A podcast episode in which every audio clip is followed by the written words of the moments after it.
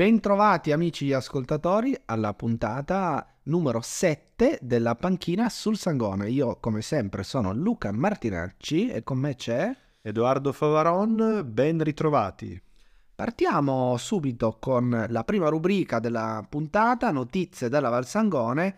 Edoardo, oggi purtroppo dobbiamo parlare di truffe, truffe e ancora truffe. Eh, quindi Luca, eh, cambiamo argomenti passando dai disastrosi incidenti che tu sei solito raccontare ai nostri ascoltatori, però parlando sempre di un qualcosa di un po' negativo. Dal colpo del secolo alla truffa, alle truffe in Valsangone e parliamo infatti di eh, falsi addetti SMAT che suonano i campanelli e richiedono pagamenti di bollette, di entrare in casa per controllare la qualità dell'acqua. Ecco, la SMAT, intanto noi siamo i primi a raccomandarvi di non far entrare in casa questi falsi addetti della SMAT e anche la stessa SMAT ribadisce che eh, i suoi addetti non hanno alcun bisogno di entrare nelle vostre abitazioni, ma i controlli li fanno sempre al di fuori dell'abitazione per eventuali letture, eccetera. Ma purtroppo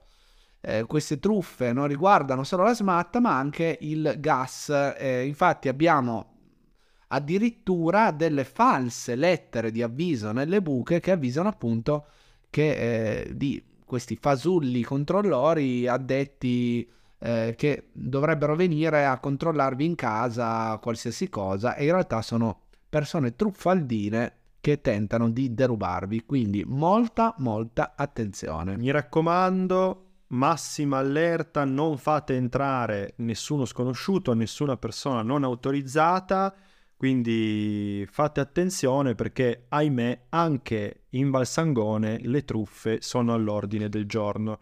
A Luca, eh, quindi dopo essere stato il cantore degli incidenti eh, più grotteschi della nostra valle, adesso sei anche il cantore delle truffe, Luca. Sì, insomma, sempre cose brutte, sono sempre un portatore in realtà in questo, in questo caso di messaggi di, di allerta. Un'ultima, un'ultima truffa che purtroppo miete, Un'altra truffa? Sì, ancora una. Miete molte vittime è quella di questi, di nuovo, personaggi poco raccomandabili che riescono ad avere il vostro numero di telefono, vi telefonano dicendo che un vostro caro, un vostro familiare è all'ospedale, che hanno bisogno urgentissimo di denaro per pagare le cure. Ecco, ribadiamo di nuovo che i medici non telefonano ai familiari per richiedere alcun tipo di pagamento o di denaro per le cure mediche. Quindi mi raccomando, fate attenzione. Doveste avere comunque dei dubbi, potete rivolgervi ai numeri verdi delle, delle aziende sopracitate o anche alle forze dell'ordine per un controllo. Quindi a Giaveno in Val Sangone le truffe crescono come funghi. Ma non sono buone nel risotto.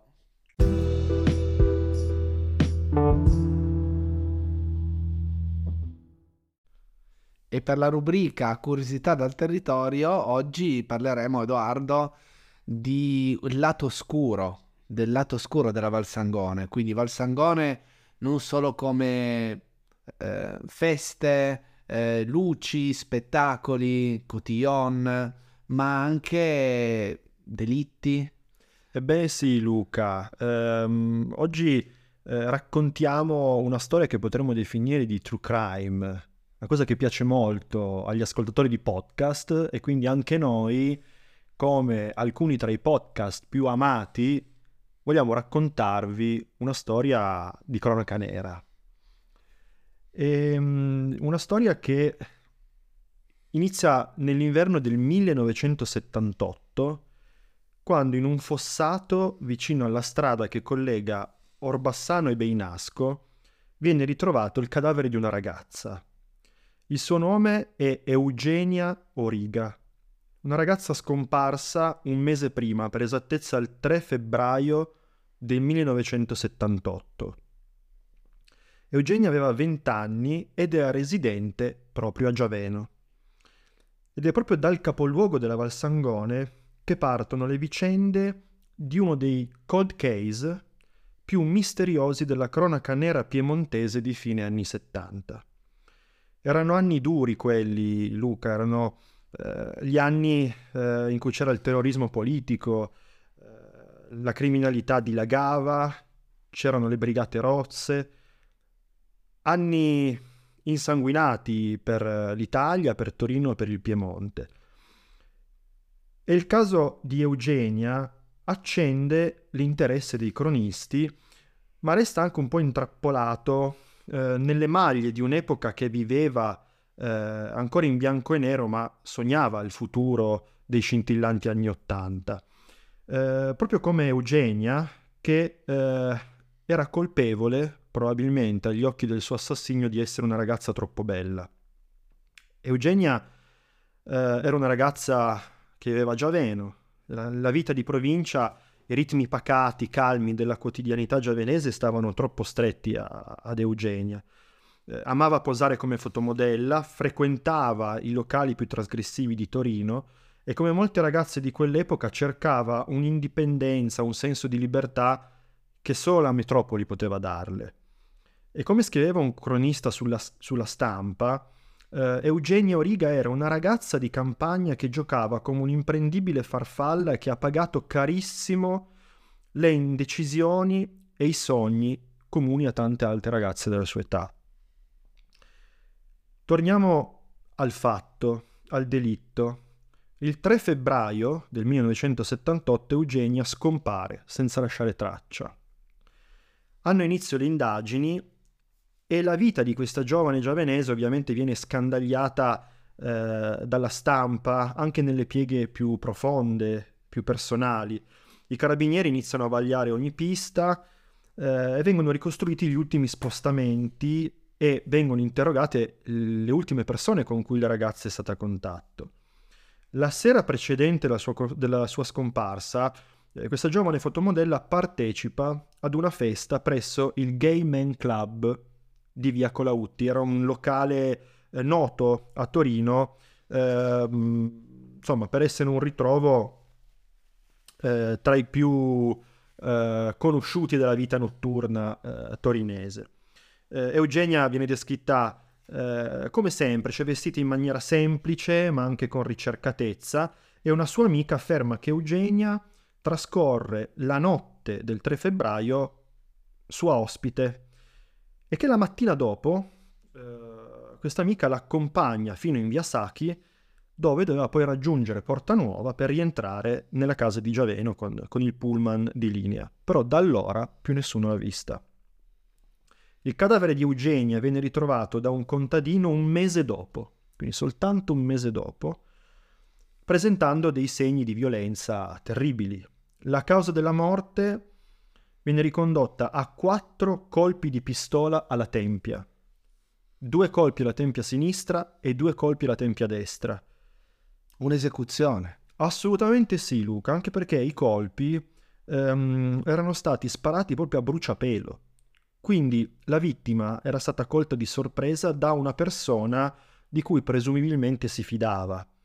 Tra l'altro le ricostruzioni eh, indicano che al momento eh, dell'esecuzione eh, Eugenia era seduta ehm, e che tra l'altro non è stata ovviamente uccisa nel, ruo- nel luogo del ritrovamento. Quindi qui partono le indagini, eh, i cronisti di Nera tra l'altro ci sguazzano perché il caso ha monopolizzato le pagine dei principali eh, giornali eh, nazionali. I sospetti ricadono su un ragazzo con cui Eugenia aveva una relazione, si chiama Domenico, che era un impiegato in una conceria di Chivasso e che tra l'altro era possessore di una pistola dello stesso calibro di quella che aveva ucciso la ragazza. È molto sospetto in effetti questo. Assolutamente sì, però anche qui le indagini non portano a nulla, perché il giovane aveva una, un, un alibi abbastanza solido e tu pensa Luca che le perizie eh, sulla pistola eh, furono fatte niente meno che dai periti dell'FBI a Dallas. Quindi per farti capire sì, l'importanza che ebbe all'epoca questo caso. Però anche qui un nulla di fatto. Eh, il ragazzo eh, rimane in carcere per alcuni giorni, poi viene rilasciato. Probabilmente non è stato lui a uccidere Eugenio, comunque diventa impossibile dimostrarlo. Ma quindi chi ha ucciso Eugenia Origa? Sono tante le false piste, gli ambiti in cui si è indagato, dai festini della Torino Bene, a cui talvolta Eugenia aveva preso parte, fino al mondo dell'occulto e del satanismo. Ma anche qui un vicolo cieco. L'ipotesi ad oggi più probabile è che Eugenia conoscesse il suo assassino perché lei in quel freddo e nebbioso giorno di febbraio del 1978 probabilmente aveva un appuntamento a cui sembrava tenere eh, al punto da arrivare in orario a tutti i costi. Con chi? Non si sa. Non si è mai saputo. Quindi Luca, questo è il mistero della morte di Eugenia Origa, la ragazza di Giaveno barbaramente uccisa con quattro colpi di pistola e il cui assassino ancora oggi rimane impunito. Beh, un mistero degno di un documentario no, di quelli che si vedono ultimamente sulle varie piattaforme, Netflix, Prime. Assolutamente sì. Come abbiamo detto, la Valsangone nasconde anche un cuore di tenebra. Teatro di, di fatti terribili.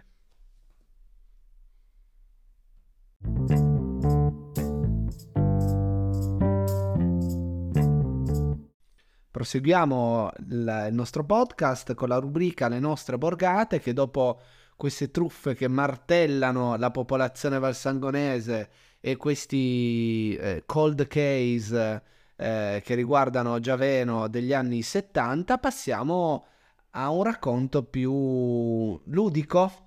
Raffaella? Ah, abbiamo il morto comunque. Interessante, sì. non me l'aspettavo, scusate, eh, ma non ero preparato, non me l'aspettavo, eh, perché sì. oggi parliamo delle bocce d'oro a Piangorai. Sì. Racconte, sono curioso, perché è scappato il morto? Eh, adesso te lo dico. Appunto, bocce d'oro al Piangurai, Piangurai che si raggiunge dopo un'oretta di cammino della borgata Tonda. Piangurai è ricco di verde, con rocce con bellissima cappella della Madonna delle Grazie e poi ancora i tre caratteristici larici che svettano sulle baite del palais. La bellissima chiesetta della Madonna delle Grazie è stata voluta proprio dalla famiglia Bramante come ringraziamento perché i figli impegnati al fronte sono poi riusciti a tornare a casa sani e salvi. Questa chiesetta poi venne inaugurata nel 1920. Ma veniamo a noi. Tra le storie e leggende ricordiamo appunto quella delle bocce d'oro.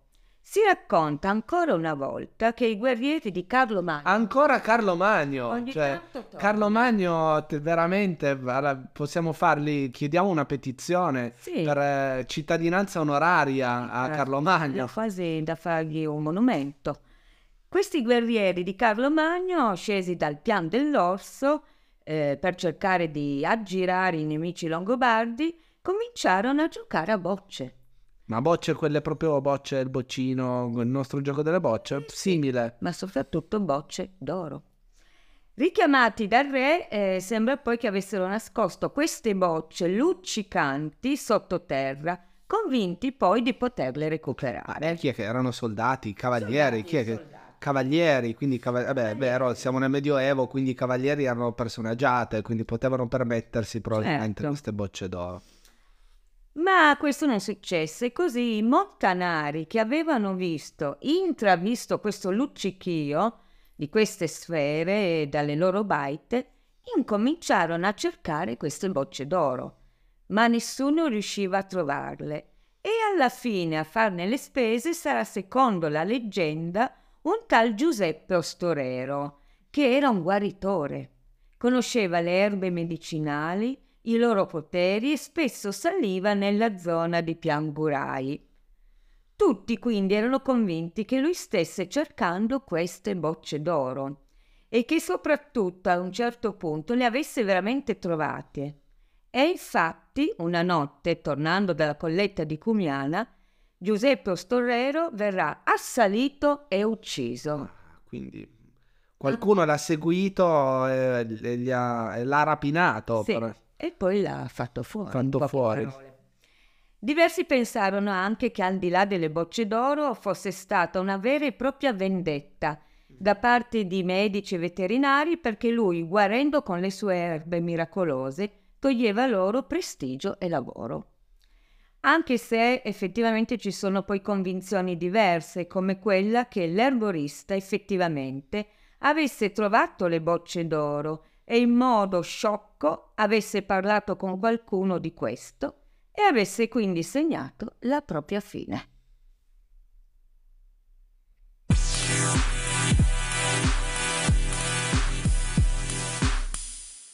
Bella rubrica, l'ospite della settimana. Abbiamo l'onore, Edoardo, di avere un ospite di nuovo veramente d'eccezione e parliamo di musica oggi. Vuoi presentarcelo tu l'ospite perché veramente... Beh sì, siamo veramente contentissimi di presentarvi un nuovo personaggio unico che abbiamo soltanto qui a Giaveno e in Valsangone, perché dovete sapere che a Giaveno c'è niente meno che Luca, parliamo veramente di musica internazionale. Pensate che abbiamo ospite quest'oggi il cugino di Lady Gaga. Grazie a Beppe DJ Germanotta per essere qui con noi alla panchina sul Sangone. Grazie a voi dell'invito, è un vero piacere anche da parte mia perché io amo Giaveno, è uno dei miei punti di appoggio qua in Italia, è appunto Giaveno, la bellissima Giaveno, assolutamente. Ma Beppe, vedo che qui eh, vicino a te adesso i nostri amici del podcast non, non possono vederlo Sì. ancora, ma anche qui una novità presto, è vero Edoardo? Ci stiamo attrezzando per avere anche la parte video del vostro podcast più amato. Hai, hai portato un, un sacco di dischi. C'è un, sacco, proprio è un sacco quello che ho nella mia collezione perché parliamo di 50-60 mila vinili. Qua ne ho portati 7-8 quanti sono, mm, particolari come sono- lo sono del resto tutti, ma in più oltre alla particolarità di essere rarissimi, rari, rarissimi, in più sono anche autografati perché uno dei miei lavori consiste proprio di avere il pezzo raro, perciò il 45 giri il 33 giri raro o rarissimo o unico anche in certe parti che magari non ha manco l'artista in certe situazioni, me lo vede ma non ce l'ho manco io Beppe DJ e me lo faccio autografare. Infatti qua per esempio oggi ho portato c'è il primo di Andrea Bocelli quando appunto era nel 1987 era sconosciuto eh, proprio ai suoi primi albori e mm, l'ha vi- lui non l'ha visto la moglie fa guarda questo è il tuo primo guarda gli ha detto questo è il tuo primo 45 giri. Fa l'ha aiutato con la penna me l'ha autografato ha detto pensa che questo non ce lo ha nemmeno lui Ma praticamente. è il suo primo 45 giri. Una collezione unica, così come è unica la storia eh, di Beppe DJ, perché Beppe DJ, eh, oltre ad essere uno dei più grandi collezionisti in Italia di vinili e nello specifico vinili autografati, e poi tra poco ci racconterai un sacco di retroscene di curiosità, ehm, ha un'attività eh, assolutamente eh, amata e apprezzata da tantissime persone in tutto il nord Italia e non solo, di eh, eventi come DJ. Eh, quindi insomma una, una storia che vogliamo raccontare ai nostri ascoltatori. Sì, assolutamente. Infatti seguo il Piemonte, la Liguria e la Lombardia per gli eventi che sono sia appunto di piazza eh, e sia anche quelli privati. Perciò il, può esserci il diciottesimo, può esserci il compleanno, anche a volte di gente anche di una certa importanza. Nella mia riservatezza mi chiamano Beppe. Vieni perché vogliamo te al nostro evento e vado sia magari dal personaggio importante ma sia dal personaggio magari meno conosciuto, mi dice c'è mia figlia che fa 18 anni, io vado assolutamente anche a fare una volta facevo solo più eventi grandi, poi veramente il, mio, la mia popolarità si è allargata e, e voglio soddisfare anche la gente che logicamente magari vieni, vieni per solo 50 persone, io ci vado anche. E oggi Luca ce l'abbiamo noi. Per due persone, per Esatto. Esatto. Per due più tutte le centinaia. centinaia Esatto. che ci ascoltano. Sì. Allora, Beppe, E- iniziamo dal tuo cognome. Esatto. il cognome Germanotta è il cognome che condividi oltre Esatto. alla parentela con Lady Gaga. Ehm, abbiamo questo piccolo scoop, eh, Beppe DJ, il cugino di Lady Gaga, però raccontaci un Pratica- pochino sì, esatto. storia con Lady È Gaga. nato, è nato perché io ho mio papà che da 47 anni che non lo vedevo dalla nascita per eh, situazioni varie fo- familiari dell'epoca e, e ho scritto appunto al, ehm, agli autori di Barbara D'Urso e di, Emanuele, e di- della De Filippi, della Maria De Filippi e, e mi hanno risposto in tutte e due, però ho fatto prima la Barbara D'Urso di corsa, praticamente io manco la giornata prima avevo ehm, chiesto di partecipare al loro format e subito gli autori di Barbara D'Urso di Pomeriggio 5, il giorno dopo che io ho mandato il mio, eh, il mio invito come candidatura e loro subito mi hanno chiamato perché hanno fatto subito una ricerca veloce, una cosa o un'altra e allora è uscito fuori che c'era una parentela con Lady Gaga e infatti hanno contattato, hanno trovato il mio papà biologico, sono andati fino a casa sua nella mm, bellissima Sicilia e gli hanno chiesto se cose qua così e lui dicendo giustamente fa sì, noi siamo, pare- siamo parenti con Lady Gaga. E da lì è stata una ciliegina sulla torta perché ho ritrovato prima di tutto la cosa più importante, ho ritrovato mio papà dopo 47 anni, ci siamo emozionati in diretta, abbiamo fatto due trasmissioni con il- abbiamo superato lo share di, di tutti i progra- di tutti i vari format di pomeriggio 5, di canale 5, pomeridiano e abbiamo fatto emozionare tutta l'Italia con il nostro, questo nostro di nuovo reunion insieme dopo 47 anni e più c'è stata la ciliegina sulla torta che è uscito fuori che siamo sono, sono effettivamente cugino con Lady Gaga che a sua volta poi abbiamo incontrato altre due volte quando si è presentata qui in Italia per presentare i suoi film, il suo, il suo primo concerto a Milano dove ci ha ospitato, sono stato anche ospitato logicamente in, ehm, nel concerto, ci ha citato durante il concerto, ci ha dedicato addirittura una canzone, ha detto qua ci sono i miei parenti della Sicilia e Lady Gaga appunto vorrei se è commossa, si vede nel video commossa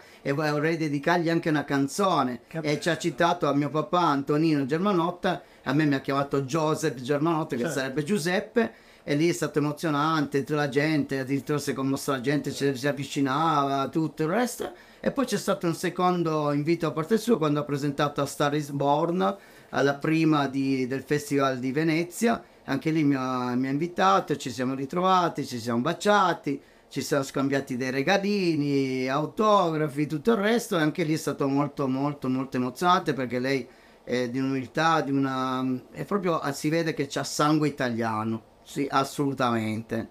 La mitica Stefani Germanotta. E perciò il mio cognome è effettivamente biologico è Germanotta. Ehm, Beppe, eh, quindi dal dietro alle quinte, Sì. Lady Gaga, che persona è? Come-. Lei come sua mamma e suo papà sono le persone, purtroppo sembra, non voglio essere di parte, però loro tra l'altro aiutano tante eh, comunità di bambini e gente meno agiata, veramente fanno tanta, tanta, tanta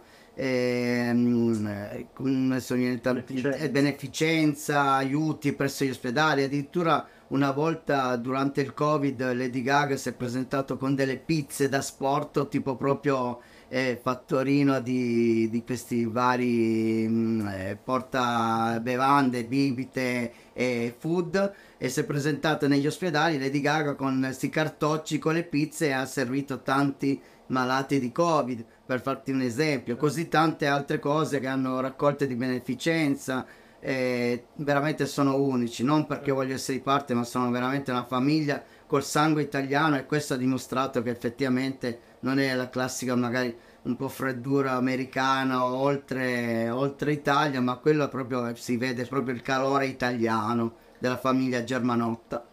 Eh, Beppe, eh, quindi sei cugino di che grado? Praticamente eh, con, con lei eh, sono di, di secondo grado, il mio papà gli arriva come primo grado eh, de- di- con, con eh, suo papà e io gli arrivo come secondo grado praticamente. Quindi Beppe DJ, eh, parente, possiamo dire, veramente stretto di Lady Gaga, una star dal cuore d'oro. Esatto, il cuore, ah, grandissimo cuore d'oro, grandissimo cuore d'oro. E Beppe, poi abbiamo accennato prima anche appunto alla tua carriera da, da musicista, no? Esatto. Ehm, hai, hai raccontato di, di aver partecipato, di aver insomma tenuto degli eventi anche per personaggi molto importanti. Esatto. Poi, senza citare nomi, eh, raccontarci un aneddoto, una, un, non so, particolare, un, un evento simpatico che, che ti è avvenuto, che ti è rimasto nella mente. Ecco, per esempio, adesso ho portato dei 45 giri di personaggi famosissimi, appunto ho parlato di Andrea Bocelli, ma qua c'è Vasco Rossi, c'è Massimo Ranieri, c'è Baglioni, ci sono i Pooh, il primo 45 giri Pooh. Per esempio quello di Albano, quando l'ho incontrato, che tra l'altro subito appena mi ha visto col disco mi ha fatto entrare insieme a lui una, una pericena molto importante con personaggi tutti veramente molto VIP, sono entrato con lui è ospite con lui, mi ha visto il disco e mi ha detto ma me lo regali, questo è il mio primo 45 giri, non ce l'ho manco più io.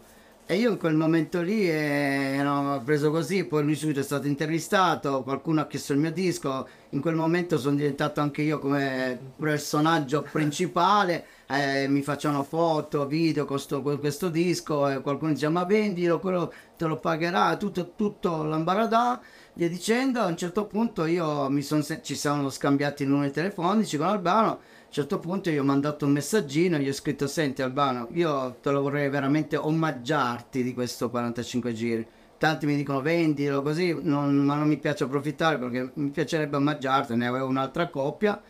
E, e, io ho scritto questo whatsapp e lui mi ha chiamato, mi ha proprio telefonato a, ringraziandomi, mi ha detto sei proprio una bella persona, effettivamente ne potresti approfittare vende, vendendomelo e tutto il resto invece non ha approfittato io volevo proprio regalare. E anzi ha voluto proprio un incontro con me tra l'altro quando gli ho regalato che mi ha autografato l'altra coppia anche e mi ha invitato all'Arena di Verona per il suo concerto, mi ha fatto conoscere Romina Power e lì è stata un'occasione per ulteriormente per portare gli altri rarissimi vinili perché per esempio questo è il primo 45 giri ma il secondo è addirittura più raro del, del primo e lì me l'ha autografato anche il secondo, mi ha fatto autografare diversi di vinili sia di Albano di, e di Romina. Ho altri aneddoti, qua c'è Massimo Ranieri, per esempio c'è il primo di Massimo Ranieri che all'epoca aveva solo 13 anni quando ho inciso questo disco, era una famiglia non tanto agiata e questo discografico gli ha proposto alla famiglia per il suo figlio che all'epoca veniva chiamato Gianni Rock perché aveva una voce spettacolare, già 13 anni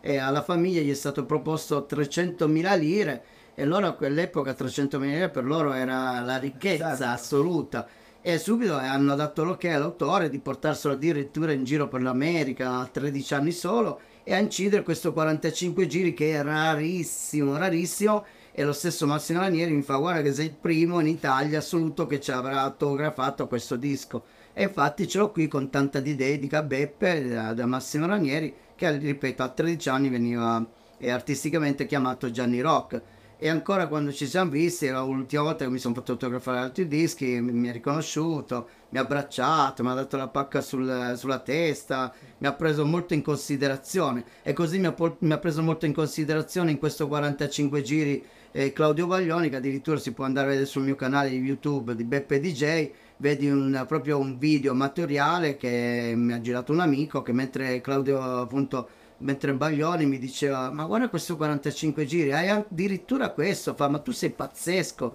questo 45 giri non, non ce l'ho manco più io.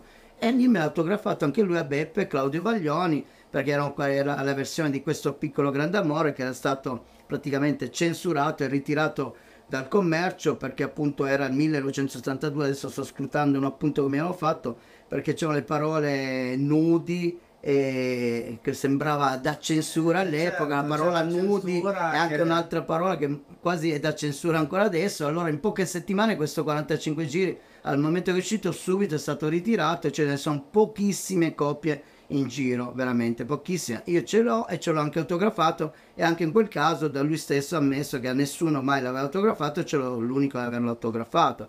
Posso andare avanti? C'ho certo. per esempio il primo 45 giri dei Pooh eh, quando all'epoca appunto c'era ancora eh, Riccardo Fogli che ci cantavano e che cantava insieme a loro, era il 1966 è stata dura per me trovarli tutti e cinque, non insieme, in più, in più step, in tre step esattamente.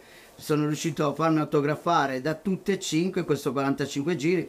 Non è rarissimo, è raro, ha una, già una bella quotazione, però anche qui sono l'unico in Italia e io l'ho detto eh, quando sono stato ospite in Rai, quando sono stato ospite in Mediaset, l'ho detto davanti a milioni di persone che, che sicuramente ero l'unico ad avere questi 45 giri autografati e nessuno mai si è fatto avanti a dire no ce l'ho anch'io perché effettivamente 100% ne, ci metto le mani sul fuoco e me lo hanno detto anche autori e anche personaggi molto importanti detto, effettivamente nessuno in Italia esiste con dei 45 giri così oltre ad essere rari rarissimi anche autografati perché adesso per esempio il grande mitico Stefano Dorazio non è più in vita e valla a beccare. Riccardo Fogli quando fanno le reunion con i Pooh, valla a beccare se canta insieme anche loro. Così ricchi e poveri, c'è logicamente eh, chi che magari non c'è più in vita o la, la, l'occhiena che invece non era più dei ricchi e poveri e così via dicendo. Eh. Un altro disco per esempio che è molto, non molto, è rarissimo, veramente sta arrivando a delle quotazioni incredibili è il primo 45 giri di Vasco Rossi. All'epoca Vasco Rossi era il 1977 e l'unica etichetta discografica che ha voluto promuoverlo e incidere la sua, la sua, le, sue due primi, le due, sue due prime canzoni, i suoi due primi brani è stata la Borgatti. All'epoca la Borgatti, ancora adesso, se andate a vedere, produce musica mh, da, di liscio, liscio, classico, valse, mazurka, polka, queste cose qua. E pensate un Vasco Rossi ha inciso la sua canzone con queste due canzoni con questa etichetta in solo 2500 copie. E, alle, e ad adesso dal 1977 saranno proprio poche centinaia in Italia che, eh, che abbiamo questo suo primo 45 giri.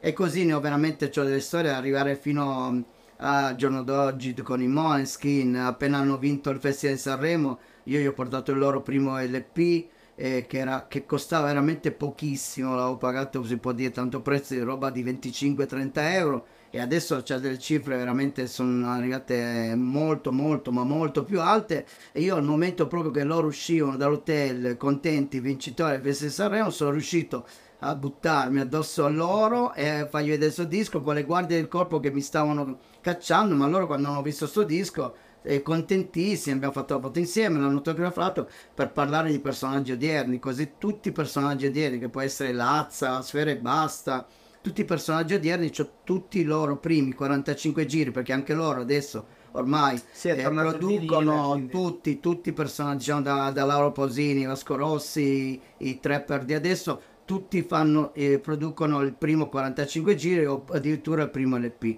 insieme ai vari eh, le loro canzoni che le troviamo solo sul web.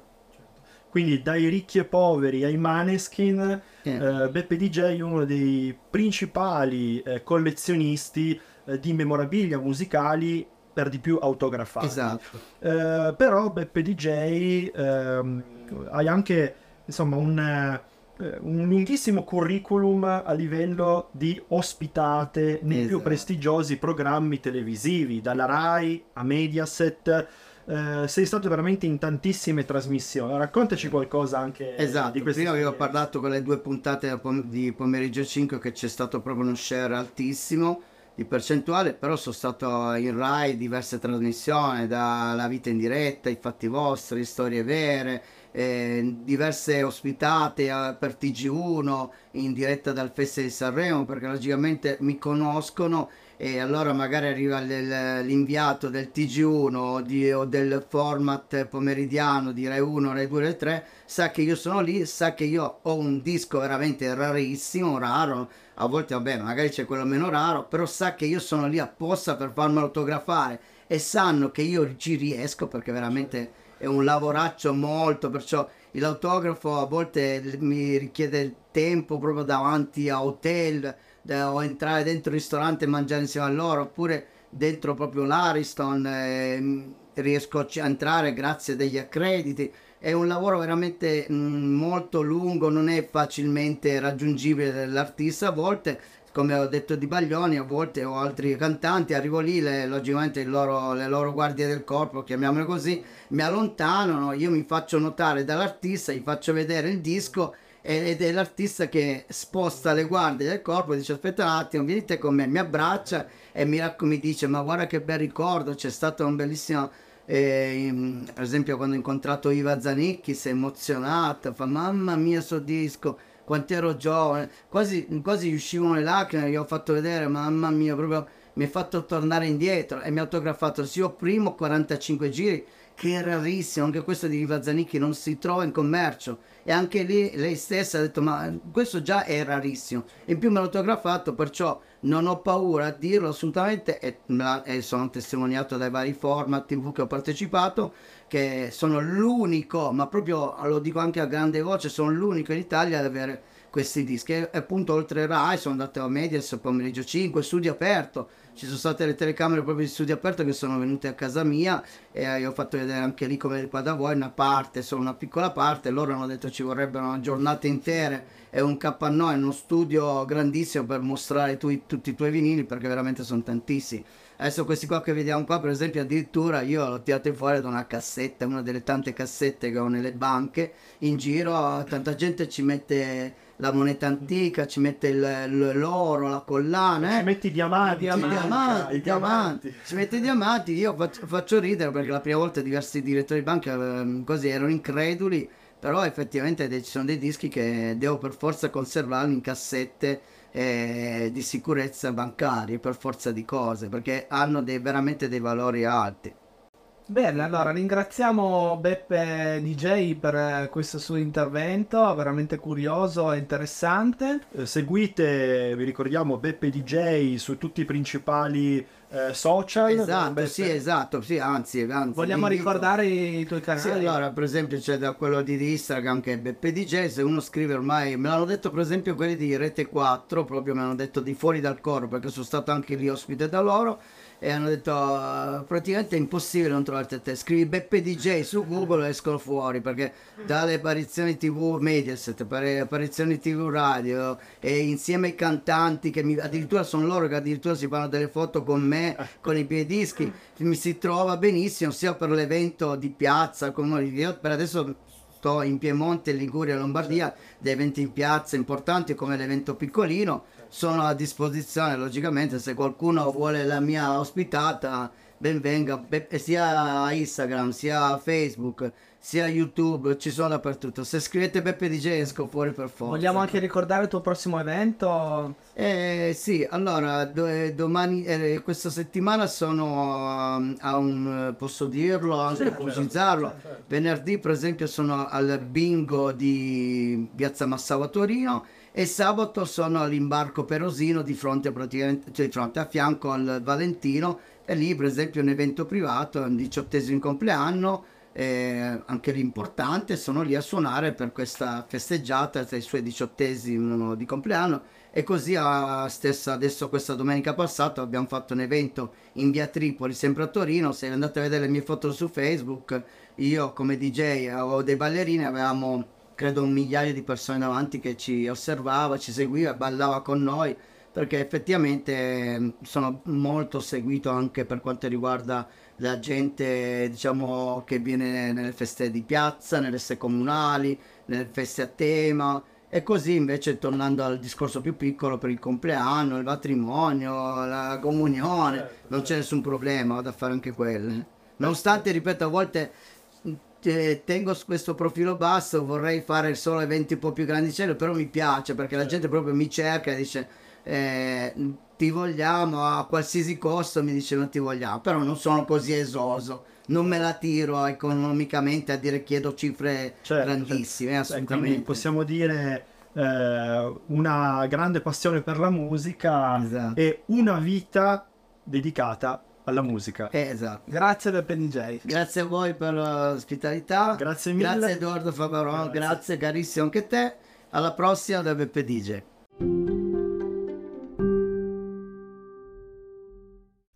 Concludiamo la puntata di questa settimana come al solito con gli eventi in programma nei prossimi giorni in Valsangone e cominciamo con sabato 11 novembre alle ore 20.30 a Trana presso il Salone Polivalente Centro per Cento ehm, Rachel, campionessa di natura. Che cos'è? Un monologo dedicato proprio alla figura di questa biologa, Rachel Carson, che è autrice del libro Primavera Silenziosa, libro in cui negli anni 60 questa ricercatrice mise proprio in luce i danni causati sull'uomo e sull'ambiente dal DDT. Passiamo poi a Giaveno, vero Edoardo? Eh sì Luca, perché domenica 12 novembre eh, dalle ore 12 e poi insomma per tutto il pomeriggio in Piazza Mautino eh, la Proloco organizza la tradizionale bagna cauda in piazza, quindi per eh, tutta la giornata eh, ci sarà bagna cauda, bollito misto, tortellini in brodo per eh, una domenica eh, all'insegna del buon cibo.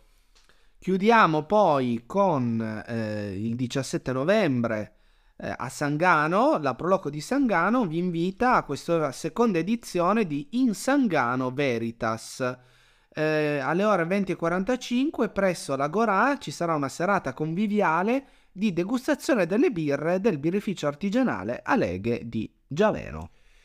Benissimo Luca, io prima di concludere, se sei d'accordo, eh, vorrei fare dei ringraziamenti per eh, tutti coloro che eh, sui vari canali social eh, del nostro podcast della panchina sul Sangone eh, ci hanno sostenuti ehm, per quanto riguarda la precedente puntata in cui abbiamo avuto ospite Leonardo Notarbartolo e abbiamo raccontato eh, il colpo del secolo. E anche per chi ha sostenuto la mia malattia, purtroppo, per cui quella puntata è stata posticipata per cause di forza maggiore, Grazie a tutti comunque per il sostegno. Diamo anche qualche cifra, sai che mi piace snocciolare a fine puntata. Sei il nostro statistico. Esatto, e in questo caso sono cifre importanti perché eh, ovviamente la panchina sul Sangone non è soltanto eh, il podcast che state aspol- ascoltando, che sicuramente è il cuore di questo progetto, ma appunto sui vari eh, canali TikTok, Instagram, YouTube e Facebook ehm, devo dire che eh, i, i, reel, i video eh, estrapolati dal, dalla nostra precedente puntata hanno veramente fatto il botto perché abbiamo eh, superato le 40.000 visualizzazioni dei nostri reel, quindi numeri importanti. Per un podcast nato da circa due mesi sono bei numeri e siamo insomma, sempre in forte crescita e il merito è tutto vostro, di voi che ci sostenete, ci ascoltate, ci scrivete, quindi va a voi il nostro grazie. grazie. Un enorme grazie va ancora all'ospite di questa puntata e vi salutiamo e vi aspettiamo per la prossima puntata giovedì 23 novembre. Un saluto da Luca Martinacci, da Edoardo Favaron, da Raffaella Vercelli. Alla prossima!